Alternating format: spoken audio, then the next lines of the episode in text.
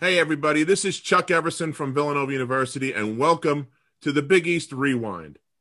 The Big East Rewind came about when Sonny Sparrow and I from Syracuse University were on a recruiting trip and became friends, and we've been friends ever since. And we had a bond that has developed over playing in the very tough Big East Conference.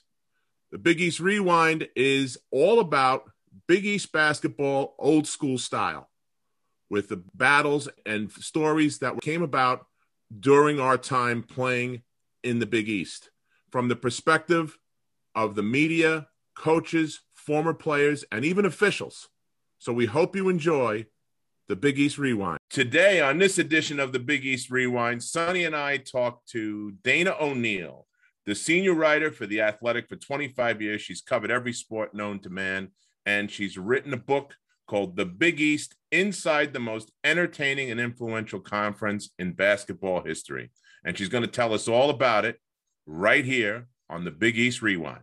Good afternoon, everybody, and welcome to this edition of the Big East Rewind. I'm your host, Chuck Everson from Villanova, and my co host, as always, is the sensational Sonny Sparrow. But he, today he looks a little bit like the sleepy Sonny Sparrow. So I hope you're doing all right, Sonny.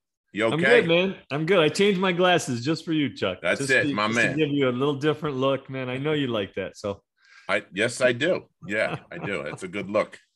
Um, well, today my chops all the time, David. That's today how it is. we have a distinguished member of the media who's covered the Big East amongst other things. I mean, she's been right now currently the senior writer for the Athletic and she's 25 year reporter and she's covered everything from the super bowl to the little league world series to the final four and everything in between uh, the nba finals everything but uh, i have it under uh, good authority that her favorite job though is the beat writer sonny for villanova basketball i know that's her favorite position that she's had Really? and currently Really?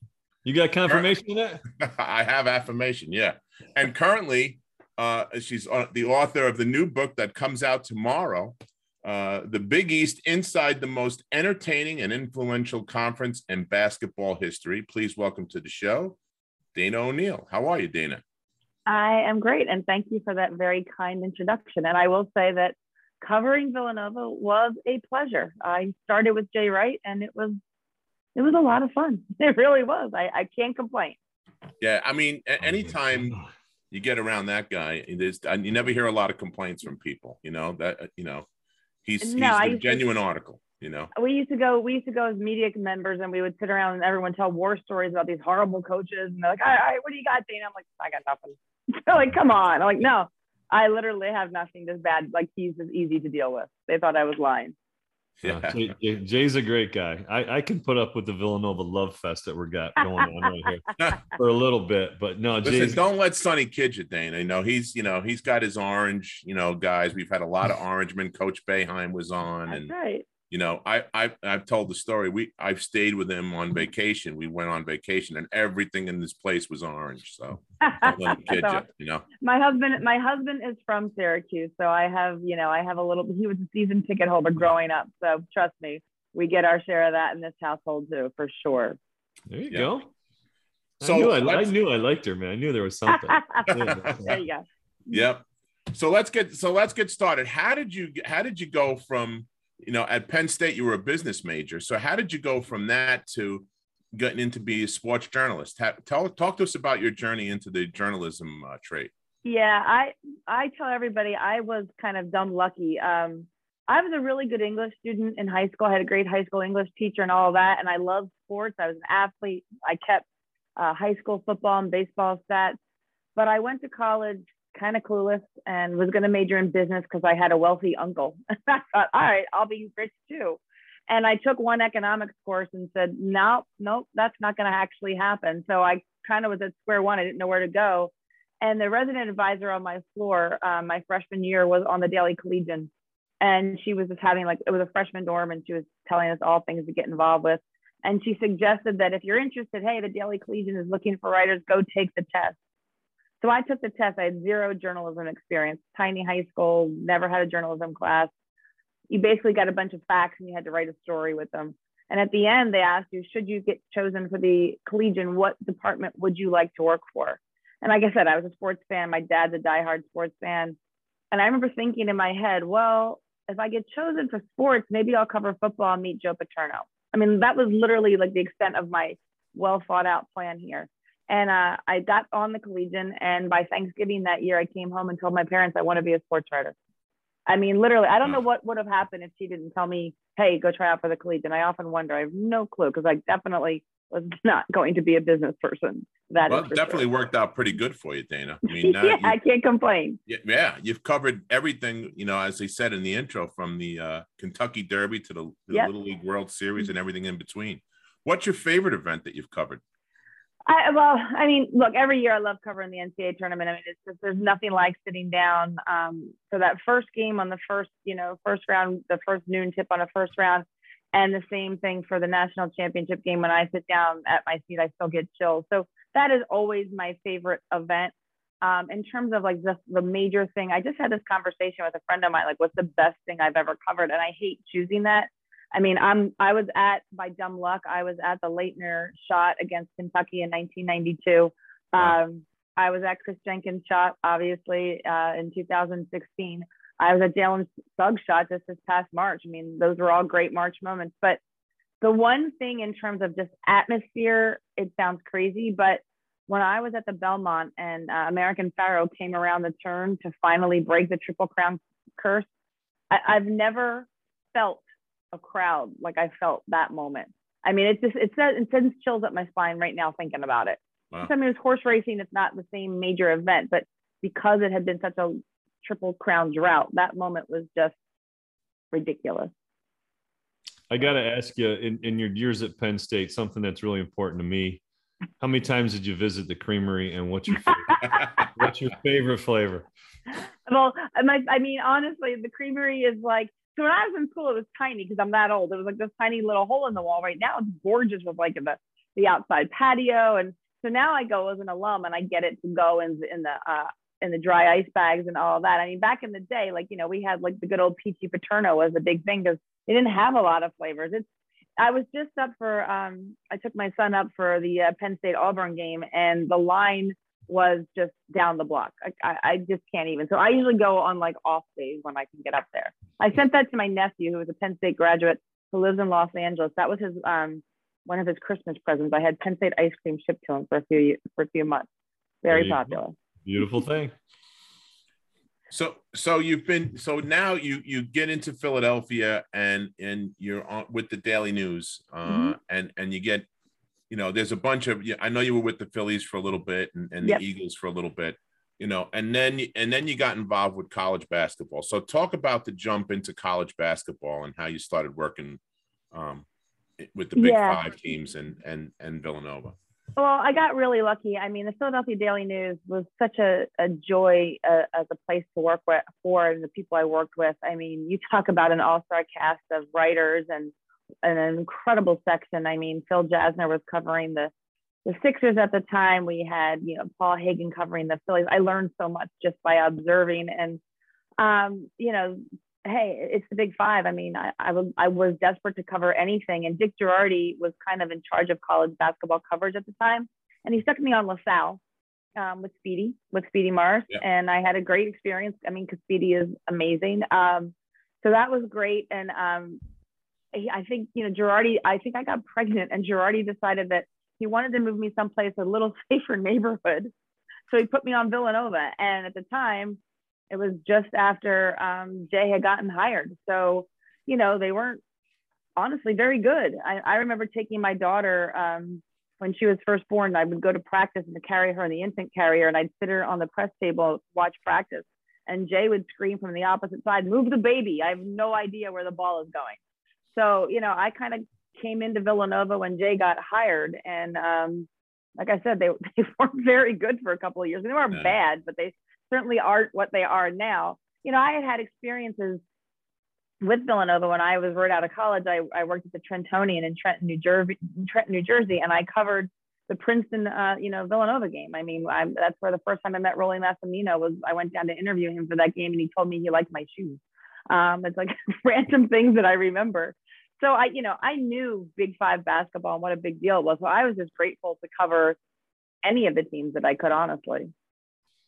So I, I got to ask you the next question. I'm gonna I'm gonna jump forward just a little bit. Yeah. Where did the idea for the Big East book?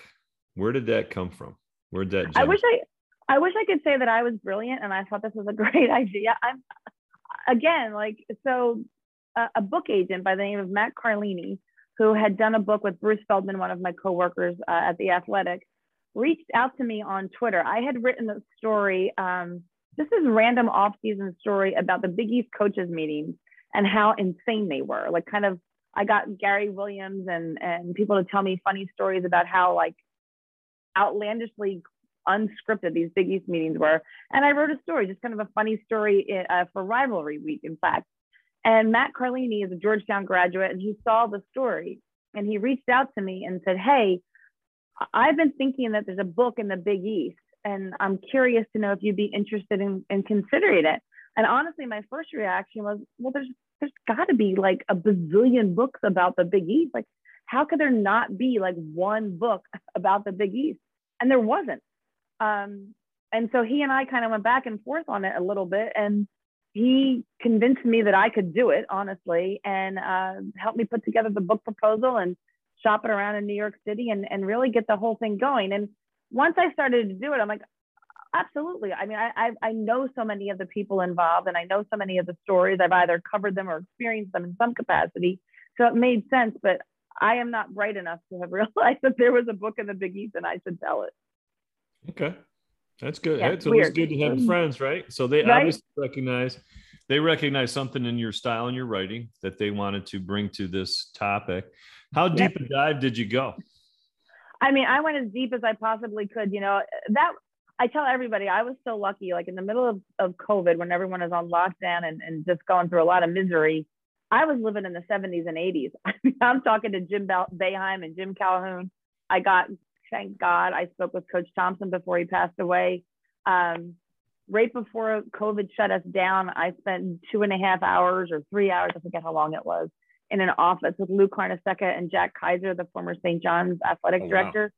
Wow. I mean, so I got everybody that I could from the obvious players to um, the you know the, the big name coaches and players, you know Patrick Ewing, Chris Mullin, all you know, Gene Smith, Michael Graham, uh, Ed Pinkney, obviously. But then I tried to go like down into the weeds with some people. I taught, I interviewed the guy who played the Dome Ranger at Syracuse all of those years. Familiar to you, Sonny? You know, Sonny I and I, are laughing because we had him on the show. Dennis. Oh, Dennis, he's fabulous. Yeah, he's, he's fabulous. He's, he's, he's an interesting character, that's for sure. He is. He is. So yeah, so my idea was like, if you're going to tell this story, man, you can't just take the people at the top, right? You got to dig beneath the surface and I talked to secretaries and and um, just officials. I talked to John Cow and Tim Higgins and Art Hyland, you know, people who were officiating in that league and dealt with all of the crazy characters. Um, oh, it was so much fun. It was so much fun. The only stinky part was because of COVID, I had to do most of them on the phone or via Zoom. I just couldn't do them in person, which kind of stunk. Right. Well, you know we're going to put you on the mm. spot. We're going to need to get some good dirt. We're going to need to get some good stories. We're going to, we're going to need some background stuff because sure. the people you've talked to, we've we've been fortunate enough to speak to, and it's been a lot of fun, and it's been a big education for me. Uh, so talk about. Let's start. Um, start. You can think about them, but we're going to hit you up for okay. a few. Mm. Why don't we start? Why don't we start with UConn? Anything you'd like to share that you along the journey about our fellow Huskies? Well, I mean, I guess part of it is like, you know, so just the, the general theme that surprised me about UConn that I didn't really understand because I kind of grew up to it late. People didn't want UConn to join the Big East. Like that was not a popular choice. They weren't very good, and they were a big state school in the middle of Storrs. And uh, Dave Gavitt, being Dave Gavitt, of course, is the only guy that kind of saw it as as an option.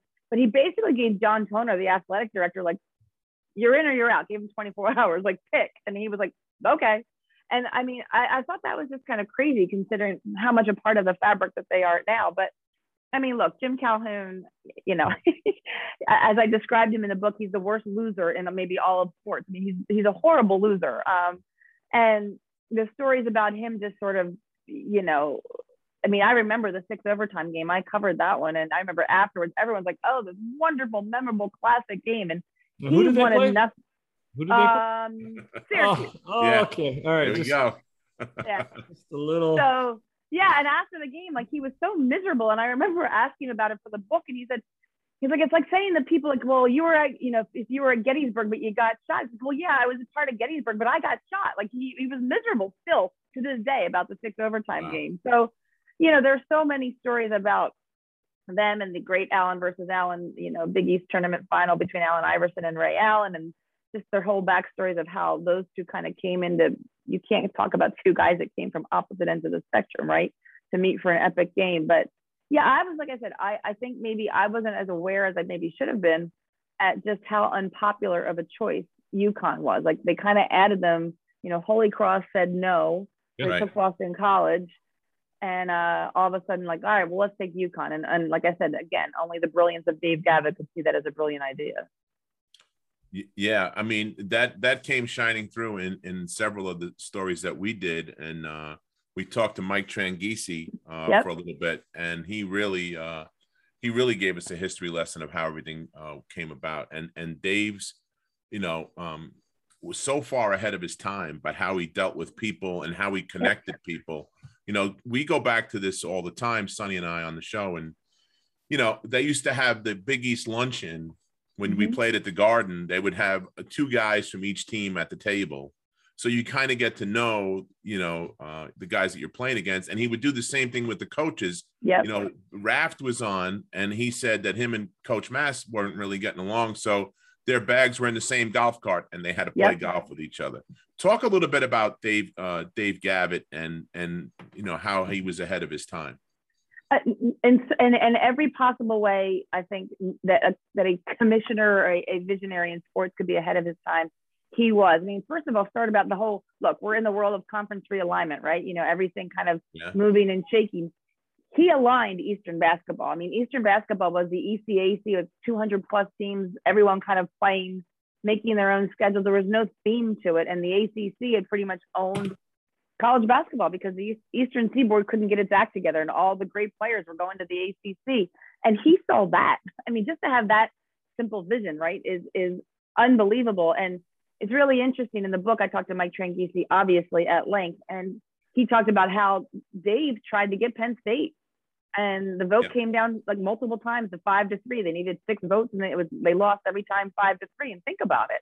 If he had added Penn State, I mean, where would we be? I have no idea, but a lot of things shook out because Penn State, you know, didn't fit in. So, you know, in terms of that, and, and as you said, with the way he partnered people, his his son Dan told me that he used to labor over the seating assignments at the dinners that they would have at the coaches meeting, like because he wanted to make sure that the coaches that who weren't getting along, as you said, sat next to each other with their spouses and had to kind of tolerate one another Yeah. and he, you know, Rick Pitino told me a story. He he was in a in a huge tiff with uh, forget if it, who, I'm trying to remember who it was with.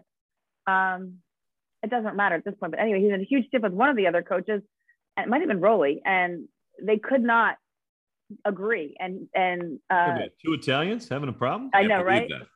Can you imagine Rick Pitino like arguing with people, Rollie Massimino?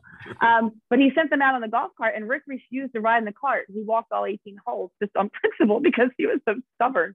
But you know, Dave tried to make sure, and Dave's message, what I thought was really important to all of the coaches, which is so lost unfortunately these days.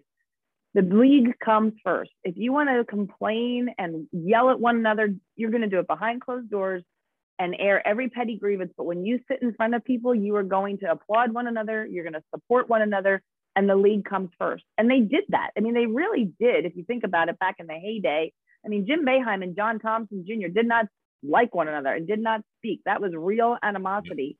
Yep. But publicly, they supported one another.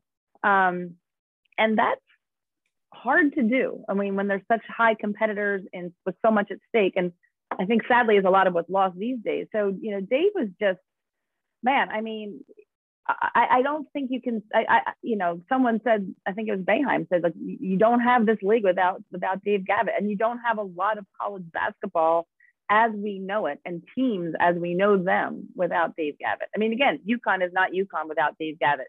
I'm not sure Villanova is Villanova without Dave Gavitt. I really don't know. Yeah. Yeah, Yeah. PJ, you know what else PJ too was Go interesting about about him is his vision for what he wanted uh, for his goals and stuff were, were really off the charts because he, you know, Tranghese came out and told us he goes it was going to be um, pr- well, the first one was in Pr- Providence, Providence. Yep. Providence, Syracuse. uh, Syracuse and Hartford. yeah, Mhm. Hartford, and the Garden, and that's Yep. exactly what he did. And especially after the class of '85 came in with Patrick and Eddie and Chris and those guys, Sonny, who's a member of that class, by the way. Uh, so when they came in, it changed the whole conference, especially when Patrick came in, and that's when they went from the the small arenas to the big Yep. arenas. We wound up at Villanova playing at the Spectrum instead Mm-hmm. of the Cat House, and everybody had a little field house that they played in. So right. that to me was his other big um, attribute is is his vision. I talk about that for a second, if you could. Yeah, and it's really, if you think about it, it's really courageous, right? I mean, you know, not only are you putting all these schools together that nobody can see a logical fit except for you, but yeah, I mean, he, you know, Tranghese told the story that John Thompson Jr. called him the day he signed Patrick Ewing, and and Dave Yes. Gavitt told, turned to to, to Tranghese and said, "We're going to the Garden." Like he knew, like he knew that now we have the the people to, you know, the the the allure to bring this to New York. And honestly, it makes sense now, right? We all look at it like, yo, of course, he had Patrick Ewing, he had Chris Mullin, he had Georgetown, he had Syracuse, he had St. John's. Of course, he went to the Garden. But you have to look at it in the context of 1979, 1984, 19, or 1983, that time, when again, like Eastern basketball was not a big thing. ACC basketball was. So it took some serious daring to understand that your league was going to be good enough. And what's amazing is how much the league and Dave, in that regard, elevated programs that weren't very good. Seton Hall was nothing, nothing. I mean, people didn't even know where it was. People in New Jersey didn't know where Seton Hall was. And they make it to a national championship game with, with PJ Carlesimo. I mean, that doesn't happen without the Big East, and the Big East doesn't happen without Dave Gavitt. So you you could say that about every program. I mean, certainly like you know Louis bringing in New York guys, they were going to be good. Georgetown was going to be good. Syracuse was going to be good, but there were some of those. You know, Providence wasn't very good um, until Rick, Rick Pitino came in. I mean, and all of that is because Dave saw something in that basketball brand that nobody else could see. Um, and it was like a personality. Like that was the cool part too. He didn't try to control it. He didn't try to like make it bland. He loved the the nonsense, the extracurriculars. That was part of the Big East brand, and they marketed it. I mean, that it worked. It, the brash bully that that was part of the appeal, and he knew that that worked with with East Coast basketball. Speaking of personalities, let's talk. Let's talk about some of the coaches' personalities, right? Unreal. So you have everything from Coach Boeheim to uh, you know Coach John, Big John, and then you have Lou Carnesecca. We had a nice plethora of Italian coaches there for a while. We had Yeah. We had Dom Perno. Was it was it uh, Uh-huh. uh, for a bit? Um, you know, and then PJ comes in the league, and then Gary Williams. Which, which of the coaches talk a little bit or tell a little story or two about any of the coaches that Oh, you man. talk to that are you know off the wall as we have found but They talk- are. I mean, so so many of them. So you know, Gary Williams, they called him Wacko because he was yeah. right. You know, I mean, he was insane, so tightly wound. He told a great story about like a game against Villanova where he thought Rollie was kind of getting the better of the officials, and Gary was, con- and it was at Boston College, and he was convinced that you know he was going to lose the whistle. And at halftime, you know, he saw Rollie run off, kind of chasing after the officials, and he was pissed. He was like, "Wait a minute!" So he goes chasing after Rollie. And Rollie says, you know, go back to your locker room. And Willie, Gary about turns around he's, to go. And he's like, this is my locker. This is my gym. You don't get to tell me where to go. I mean, and they start screaming at one another. Nobody's in their locker room at halftime. They're just too, they're both too worried about who's going to get the upper hand with the officials. Um, again, Rollie too, you know, Jay Wright told me a great story. I'm, I'm sure you know, Chuck. I mean, Rollie's bench was like four deep. You know, Tommy Lasorda's on the bench, you know, Perry Como's on the bench Yeah. whoever he could stick on the bench. He, he was like a who's who. And I guess before a game at the Spectrum, Jay's first year as an assistant, they come out of the little locker rooms and they're like screaming at one another. And, you know, John Thompson's like, you better not have these celebrities on your bench. And Rollie's going back at him and they're screaming and, ho- and holler. And Jay's thinking, oh my God, they're going to fight. And then they just laughed and walked off like nothing happened. I mean, they were so combustible, but yet I think beneath it all, if they didn't like each other, like I said, Boeheim and, and Thompson did not like each other, there was at least respect that allowed them to to tolerate one another. I mean, Pitino and after Rollie, you know, Rick Barnes got like, you know, needled by by PJ. I mean, there every single one of them was bananas. I mean, I didn't even mention Raf. I mean, Raf was like yeah. the, com- the the com- the comedy hour of all of them. Uh, oh yeah, there's no no doubt about that. I've spent well, one of one of the things the referee said. That was one of the things the referee said. They said, you know, you could tell like when they did Big Ten games or ACC games, then when they did Big East games, when something happened, the camera went right over to the sideline and the coaches. exactly. they, they really knew. Yeah. They knew. I mean, I remember. So, I mean, even like you know, uh, after the six overtime game, you know, after Eric Devin, I mean, that was late, right? That's long past the, the heyday, if you will. But you know, Eric, they they reviewed the shot where Eric Deven, Eric Devendorf thought he hit it in regulation. John Cal went and re- yeah, exactly like your fingernail. His his sneakers, by the way, practically took out my computer when he jumped on press row and he thought he made that shot. But anyway, so John Cal went and did the review of the play and, and realized no, it, it didn't count. So I think it was Bob Donato's like, I'll tell Jimmy Calhoun and and John Cal like, great, I get to tell Boeheim. And he said Boeheim and just looked at him and said, You better be effing right, man. Like he was just yeah. like, You better be right. He was, but the the officials like I mean, they were kind of part of it, right? I mean, where else everybody knew their names too because they worked all the same games well, and they tolerated yeah. them all.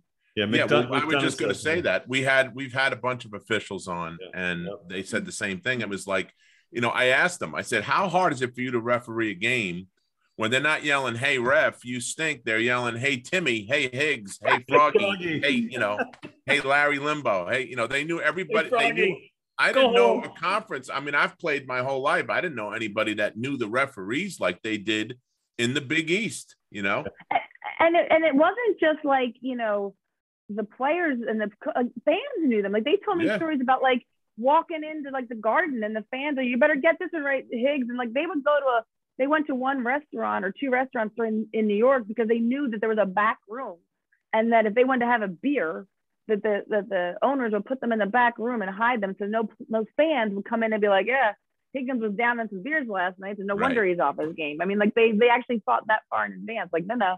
I mean, it's that's the thing. Like the number of personalities that God converged to make that thing happen. It's just, I mean, it's insane. Crazy. We haven't even talked about Patrick Ewing going after Pearl Washington and Michael Graham and Andre Hawkins. We haven't even talked about any of that nonsense. I mean, there's just everything was bananas. Everything. We've talked about that nonsense. I bet you have. We've had them all. Yeah, we've had we've had Mike and Mike and you broken peace between Graham and uh and Andre yeah, Hawkins. Yeah. Nice. There that? you go. That's awesome. That is awesome. Yeah, it's funny with the last thing on the officials. It's funny because everybody I know who's a fan of the Big East and they say, "Oh, who's refereeing tonight?" Oh, we got. Oh God, we got Higgins. Eh, but the if you're St. John's, if you're Syracuse, if you're Villanova, if you're Pittsburgh, everybody says, "Oh God, it's Higgins." Yeah, yeah everybody no, can't lose. You know, somebody right. has to win. No, nobody's like bad for everybody. Higgins. Hey, we got Higgs tonight. We're good. And I was like, yeah. oh no. Nobody says that. Yeah, it was hundred percent. It is so oh, true. It, yeah, so, it is. It is so true. So so now talk about um you know, 85 was a special year, not not just for Villanova, but for the conference. Mm-hmm. You know, Mike uh Tranghese was really uh, you could tell he was like a proud papa when he was talking about 1985 and what happened back then. Talk a little bit about that and and how that plays into uh, into the book. Uh, yeah, that was that was sort of like the epic year, right? I mean, first of all, what everyone kind of forgets is that you the league was almost four for four. I mean, Memphis State barely beat Boston College. It almost yeah. had four for four. It's amazing. And you know what's amazing is that it happened so fast. I mean, the league forms in 1979, and by 1985, here we are with three teams in the Final Four.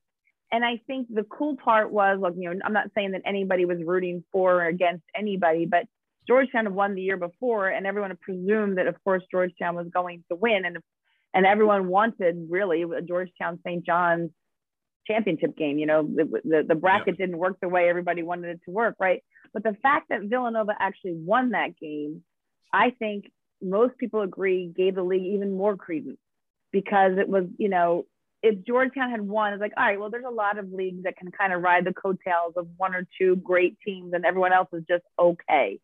Here you have, you know, you've got two of the best teams in the country in St. John's and, and Georgetown that year, but yet here comes Villanova that wins the thing. And that sort of sent the message like, wait a minute, like, time out. Like, this is different. Like, this is not just a league built around one or two superstar teams or players. This is like everybody has elevated to the level of national depth. I mean, I that that season was just, I mean, you, you know well, of course, like magic in a bottle for Villanova in so many ways, kind of late to the game magic in the bottle, I guess you could argue, because I know the end of the regular season it was not. But it's amazing because talking to, to um, Eddie Pinckney and stuff, like going back to the beginnings of that that class, you know, going back to five star when everyone's there to watch Chris um, Mullin and and and Patrick Ewing, and no one's talking about Gary McLain or or Ed Pinckney that much, right? I mean, they were sort of the the five star B team,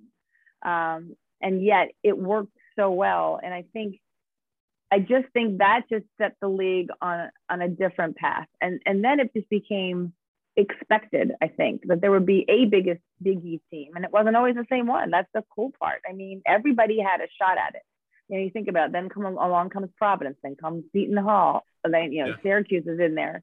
Um, all the teams from that league. UConn. You know, had UConn had their turn. You know, everybody had their turn. And um, you don't see that. You still don't see that. Right? I mean, you think about it, like as good as the Big Ten is in, in present day, it's still, you know, you're not seeing, you know, Northern, uh, you're not seeing Iowa and Northwestern in, in the Final Four, right? It's, it's, it's a different yeah, well, world. I, I, think in the first 10 years, Dana, we had uh, two national champions and yep. we had uh, six or seven teams in the final four, which correct. Was, you know, pretty cool. And I, I mean, and I believe the stat was I have to look it up exactly, but of the teams that played for a championship, they all lost by like less than five points or something. It was yeah. and yes, I mean like it wasn't like they were getting teams into the final four accidentally who were then getting their doors blown off and having some moment of like, all right, well you got here, but you didn't belong here. They all belong there. Um, yeah. and that to me is just the sign of how strong that league made everybody. So there's the dagger that I just got from the 87 loss to Indiana. The, yes, I'm sorry. Was the broken heart that was that all of us suffered. So now let's talk, let's get, let's morph right in. Let's just go right into the players. So you yeah. got a, a, great perspective and you talked to, because Chuck and I have talked a little bit about kind of the Mount Rushmore of the early Big East.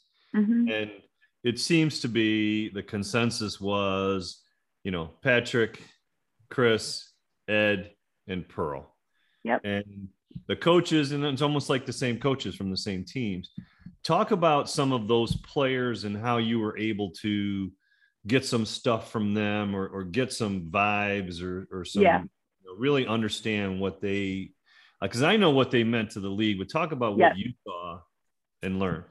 What's really interesting is um, I don't think you know, Patrick's an interesting character. He's very private, as I'm sure you guys have spoken to him and, and guarded at some level. Um, I don't think he ever understood until much later how big of a deal he was to the Big East, right? I mean, maybe you can't if you're Patrick Ewing and you're in the midst of it, but he had gone through so much in high school with all the the issues in Boston and then what he went through in college with the horrible way he was treated.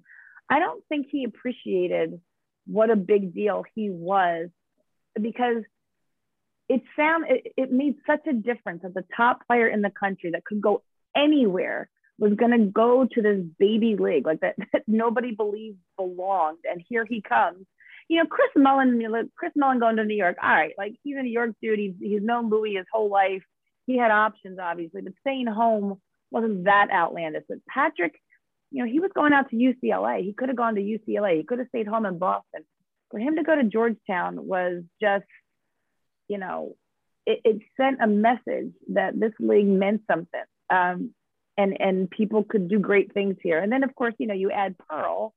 And I, I like the, I, I kind of build Pearl as sort of the bridge because he stuck around, right? He stuck around. He, he wasn't 85. He stuck around and, and kind of bridged them from that great 85 group where everyone thought like, well, what's going to happen now? And here along comes Pearl, who was just like, I mean, he was like a, a show. He was like a ticket, right? I mean, you wanted to buy a ticket to see Pearl more than you wanted to buy a ticket to see a basketball game. It was a show, yeah. Right. And mm-hmm. he was the perfect bridge because he was totally different in terms of the way he dominated. He wasn't, you know, Patrick Ewing. He was just crossing people up and, and making them sort of their head spin.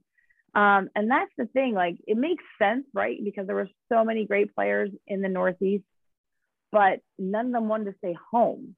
And the fact that Patrick and then Chris and then Pearl and Eddie Pinckney to an extent as well um, chose to stay home, you know, Chris Smith choosing to stay home in, in Connecticut, that's what made that league truly great. I mean, we could have all kinds of caricatures and crazy guys on the sidelines doing all kinds of antics, but if the game isn't great and the players aren't great, it's just a stupid show, and it and it's pretty much shown to be a kind of a fraud. Mm-hmm. But the product on the court was so high end, and one player became better than the next, and it just kept going. You know, after you get into the Seton Hall era of, you know, Andrew Gaze, I know people will think, all right, he was a, a mercenary hired for a season. But, you know, him and, and, and Darrell Walker, and you get into Pitino with, with Billy Donovan. And there were just such great players that carried it from one generation to the next, to the next, to the next. And what I think is really cool is when you talk to the younger set, if you will, there's such an appreciation and understanding for what the torch was that they were carrying like when they walked into the garden, they understood that they were inheriting something really great and that they had an obligation to uphold it. And I thought that was really cool. I, I, I am so impressed when I talk to like the the Gerry McNamara's, if you will, and, and even the Christmas and all those guys who came along secondary, they knew everything about what happened in the 70s and 80s and how lucky they were to be to carrying on that great tradition. I, I don't know. I just I could, I, you know, I was privileged to sit at a lot of those Big East tournament games and watch so many of them up close. And I just, I used to always say, like, covering the Big East tournament when it was at its heyday was every bit as, if not as good as covering the NCAA tournament. I mean, it just really was. Well, I think it's like it's a little bit chicken and egg, right? Did the did the league come first? Did the players come first? And to me, you know, you can't have one without the other. And I think yep. the players, like you said, Patrick went to Georgetown. And then people are like, oh, okay, well, we're going to watch Georgetown now. They didn't say I was going to watch the Big East. Right. But then they started watching Georgetown, and then all of a sudden TV comes in. So it was like a perfect blend of yeah. all these factors. And then now you have great players. And now you have the, like you said, it wasn't top heavy. All of a sudden, 87, Syracuse is in the national championship. Mm-hmm. They weren't around 85, 89, and 89. And in 87, Providence was another team in the right. final 89, you have Seton Hall playing for the national championship. Mm-hmm. So it really rolled over. You know, it wasn't yeah. like, oh, these are just bottom feeders. No, it was these teams were on the up and coming, you know, and mm-hmm. it, it, was fascinating.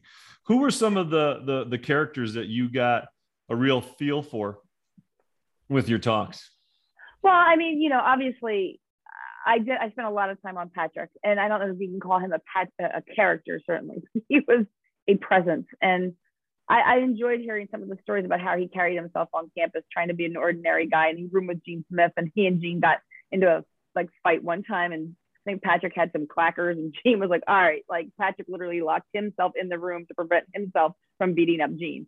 You know, so it was like, you know, he understood he was a rather large man that this could get kind of ugly in a hurry. But you know, um, unfortunately, Pearl obviously not with us. I had to get people to tell me about just the razzle dazzle of playing against Pearl you know, but going way, way back to, to your earlier days, like, you know, Louis Orr and Roosevelt Bouie, like they were so important. They, they come into Jim Boeheim's first year and, and, and they make a show. I mean, and they were hilarious in terms of like, I call them like country mouse and city mouse. Like they couldn't have been kind of in terms of their recruitment and their interests more different, yeah. but together they were just magnificent. And, um, you know, kind of got Syracuse and Boeheim rolling along. Um, you know, without them, what happens to Syracuse? I, I don't know. I just feel like there's somebody like that at every single stop. I mean, like I said, I talked to Andrew Gaze in Australia, and you know, he was here for a, a, half a minute, but that was such a crucial half a minute for Seton Hall, and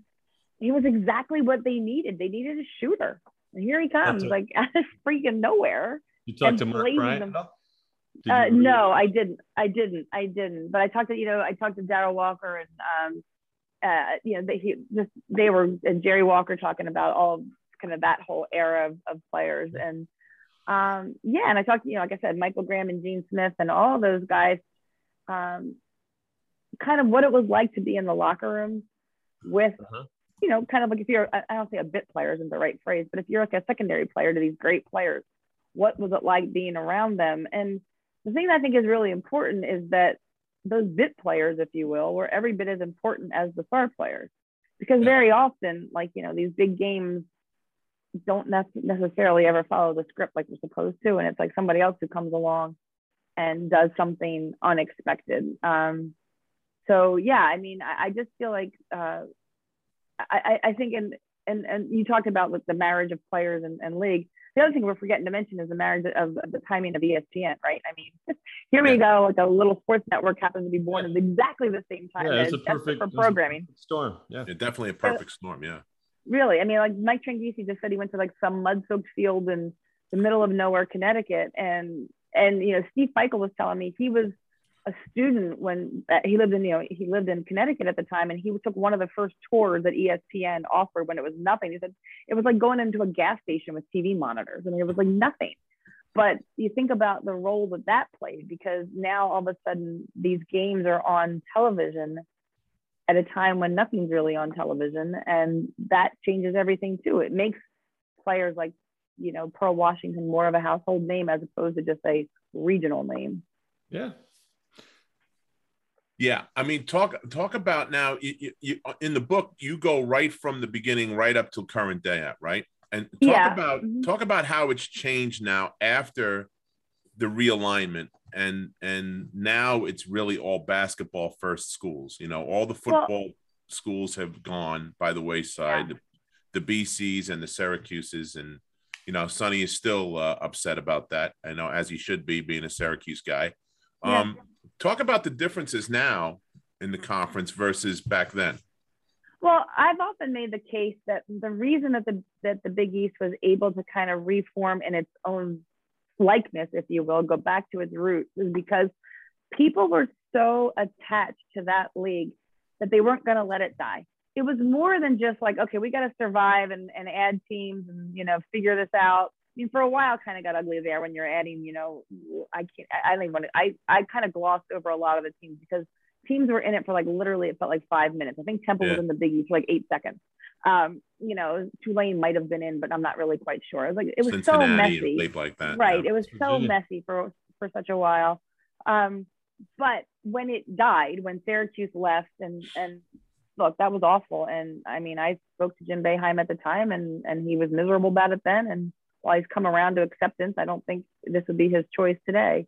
Um, when that happened and it really pulled the rug out from out everybody, there was such a purpose to salvage what was special about that league. And what was special about that league in the original was the like-mindedness of similar schools that were basketball centric. I mean, that was the original goal of the league. And that's why it was able, I think, to find itself and its footing again so quickly because it, it understood what its identity was because it always had it. It kind of got, got lost in the weeds there for a little while. And it was basically like, let's go back to our roots. Now, granted, I mean, there, you know, Xavier and DePaul and Creighton, I get it. It's Marquette, it's different.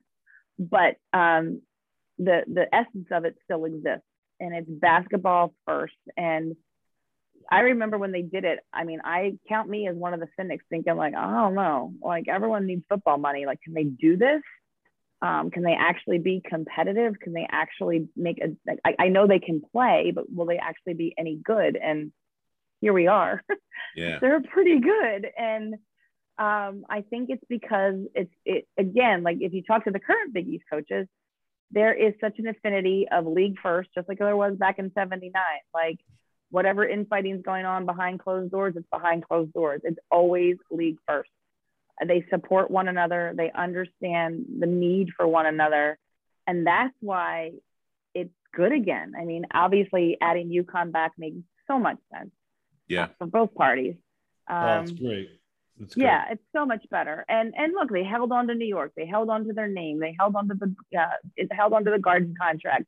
Yeah. And I get it. Look, I mean, look, I'm one of those people like, you know, I was I loved when it was the craziness. Like I was there for Kemba Walker. I was there for the six overtimes. All those that essence of that Big East. I, it's not the same. Like I'm not gonna lie and say going to New York now and watching Creighton play Marquette is not the same. It's not but it's still pretty good basketball and it's and it's all basketball so i think that's why it survived you know and i think the success of villanova currently in the run that they've had over the last seven years or so is kind of like what what georgetown was on back mm-hmm. when when sonny and i played so yeah. i think i think that helps too and i think I, I also think the better that Georgetown gets, I was very happy for Patrick that they won this year because I think the better that Georgetown gets and the better St. John's gets, the better the league 100%. gets. I've know? said that for years. I've said for years when the Big East gets Georgetown and St. John's back on track, that's when that league will take off again because that's pop. the name. Yep. That's the name brand, right? Like that is just like it's like you're playing word association. I say Big East, you say Georgetown, Villanova, and St. John's. Like it's not complicated. So when they get it going, and if they can get it going, um, yeah, I, that's when, you know, look, it's great that Creighton has been very, very competitive and very, very good.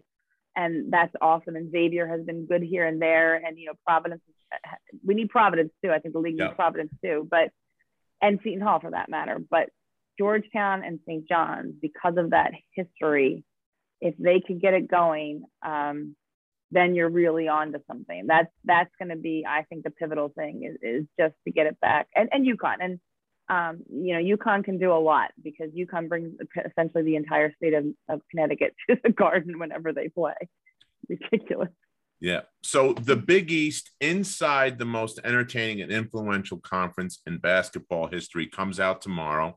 We're talking with Dana O'Neill. Dana, how did you come up with the title for the book? I mean, it's one of the that's one of the biggest titles I think I've ever seen on a book. You know, it's funny because like right, we went we went through so many things. We were trying to be cute and clever. Like there was a line that Jim Calhoun gave me that was he said it um it was Camelot with bad language.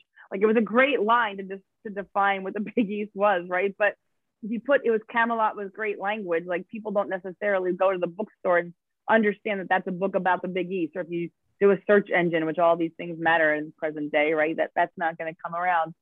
So after trying every kind of cutesy sort of thing, we were like, well, let's just call it the Big East. I mean, that's kind of what it is. And then come up with sort of this tagline that really defines it. And I'm sure some people might argue the tagline is it really the most influential conference in college basketball history? We can fight that if you want to, but I tend to think it is because I think college basketball grew around the Big East in that heyday. I mean, it, television, like I said, we talked about, everything kind of came together with television, great teams, great coaches, great players and all of a sudden the sport exploded.